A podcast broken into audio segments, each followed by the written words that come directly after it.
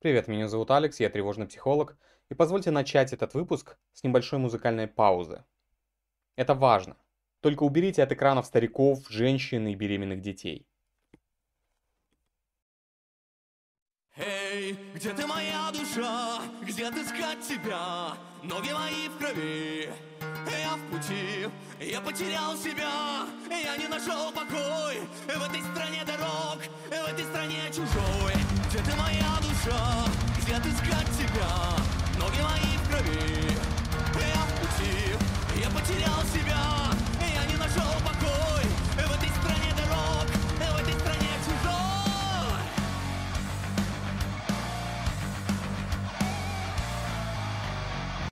Я написал эту песню почти 10 лет назад. Но лишь зимой 22 года я записал гитары и вокал. И только летом 23-го я отдал ее на сведение и мастеринг. И вот, наконец, в августе, спустя десятилетия с момента написания, песня попала в плейлист Яндекса, который называется «Источник рок». Не ахти какое достижение, но все же. Вопрос, чего же я ждал так долго?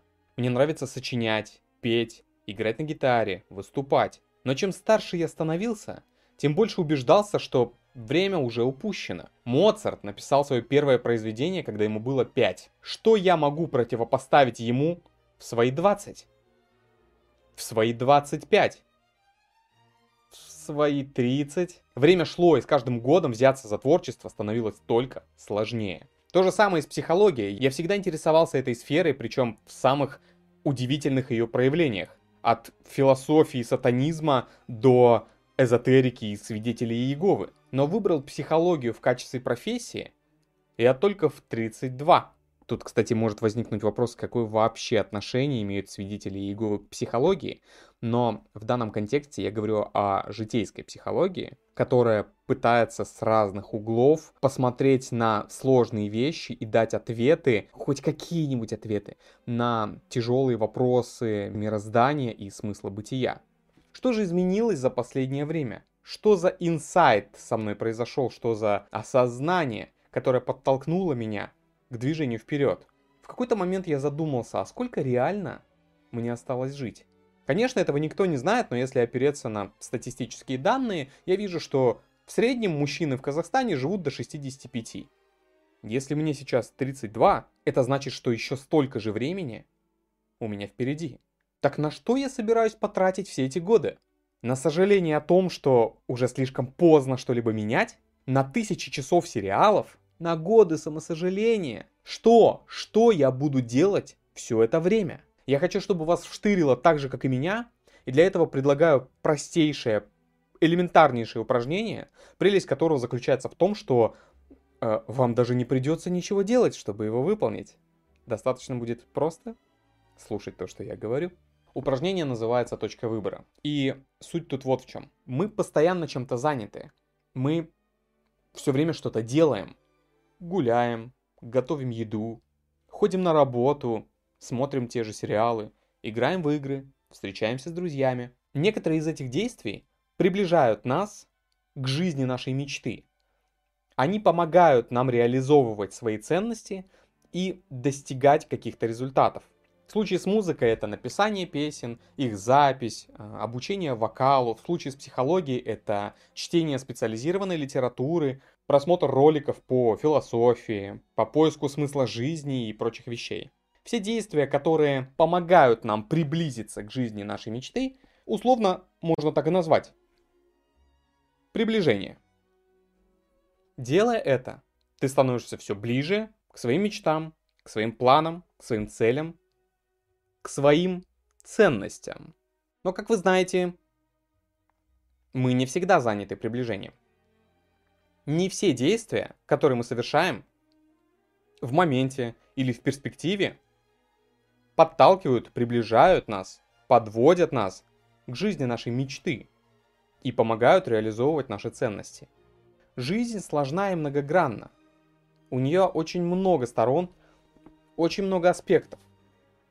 И в этой жизни иногда мы смотрим фильмы, иногда нам грустно, и мы грустим. Иногда мы совершенно бесцельно слоняемся по квартире. смотрим в потолок или в телефон и поглощаем 100-тысячный тикток за последние два дня. Так как жизнь действительно очень многогранна, а количество действий, которые мы можем совершать, бесконечно, любые из этих действий нормальные. Мы устаем, нам бывает скучно, нам надоедает заниматься одной и той же деятельностью, нам хочется сменить ее на что-то другое, нам хочется развлечься. Это нормально. Но условно, все эти действия, которые никак не способствуют реализации наших ценностей, нашего внутреннего потенциала, можно назвать отдалением. И когда большая часть нашей жизни сводится к тому, что мы занимаемся действиями, отдаляющими нас от желанной жизни, от наших ценностей, от нашего предназначения, приходит время задуматься, а что, черт возьми, я делаю со своей жизнью? Складывается ощущение, что действия, ведущие к отдалению, просто помогают нам прожечь собственное время. Делая это, мы как будто бы просто заполняем пустоту. Крайне редко действия, ведущие к отдалению, делают нас по-настоящему счастливыми. Но в 100% случаев это время, которое уже не вернуть. Все это происходит с нами постоянно. Каждый день, каждый час возникают различные ситуации, возникают какие-то тревожные мысли, возникает беспокойство, возникает ощущение скуки, ощущение лени, ощущение, что у меня ничего не получится кто-то на нас не так смотрит, косо, криво, где-то в комментариях что-то написали, как-то не так о нас подумали, прости господи, хотя казалось бы, откуда мы вообще можем знать, что и кто там думает. Так вот, все эти ситуации, эти мысли, эти чувства, с которыми мы сталкиваемся день ото дня, представляют из себя точку выбора. В моменте, сталкиваясь с абсолютно любым обстоятельством, с любой ситуацией, с любым чувством, с любым переживанием, мы всегда стоим перед простым выбором. Делать то, что приближает нас к жизни нашей мечты, к нашим целям, к нашим ценностям, к нашим планам. Либо отдаляться от них. Ты можешь сказать, ой, я не хочу принимать никаких решений, я не хочу всей этой психологии, я не хочу всей этой философии, всех этих размышлений, всех этих рассуждений, всех этих выборов, всех этих решений. Но если ты не принимаешь решения, это тоже решение а их всего два. Те, что приводят к приближению, и те, что приводят к отдалению. Так вот, избегание выбора, избегание принятия решения приближает тебя к жизни твоей мечты или отдаляет от нее? Это кажется настолько простым и очевидным, типа, чувак сидит и рассказывает, что если ты играешь в игрушки, то ты отдаляешься от важного, а если ты читаешь книги по психологии и философии, то тогда ты приближаешься. Да, это пипец как очевидно. Да только эта очевидность не дает нам никаких решений, пока мы не столкнемся с реальностью вот так лицом к лицу. Каждый день, каждый час и каждый миг своей жизни ты постоянно встаешь перед этим выбором. Этот выбор не делают за тебя родители, дети, бабушки, мамы, коллеги, правительство и кто бы то ни было. Этот выбор делаешь ты. Понятно, что окружение, воспитание, генетика и биология, все это на нас влияет. Но в отличие от крысы в лаборатории, которая проводит эксперименты и у которой есть только рефлексы, у нас есть сознание, которое дает нам возможность осмыслять и которое дает нам возможность увидеть ошибки, которые мы допускаем, увидеть совершенно страннейшие, парадоксальные вещи, которые мы делаем, и помогает сместить фокус внимания с ерунды на то, что важно. Так сколько вам там еще осталось? 10 лет? 15, может быть 30, а может быть 40? А может быть вы вообще женщины живете в развитой стране, и тогда вам отведено лет 80 или 90 жизни. И даже если вам сейчас 60, и кажется, что все уже в прошлом, на самом деле это означает, что у вас впереди еще 30 лет. Вы будете 30 лет просто сидеть в кресле качалки? Или вы займетесь какой-то осмысленной деятельностью?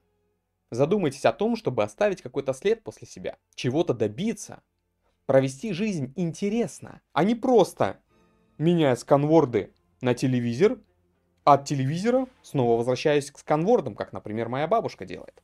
Как? Как вы распорядитесь временем, отведенным вам?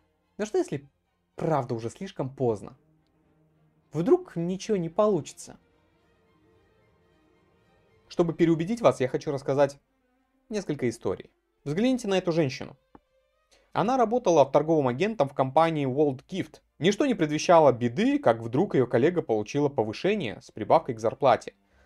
Это было довольно несправедливо по отношению к этой женщине. И она так разозлилась, что уволилась из компании, арендовала помещение и начала продавать крема. На тот момент ей было 45 лет. Ее звали Мэри Кей. А вот этот замечательный дядька Генри Форд. Ему, кстати, тоже было 45, когда он создал Ford Model T. А до этого он занимался ремонтом паровых двигателей и даже часов.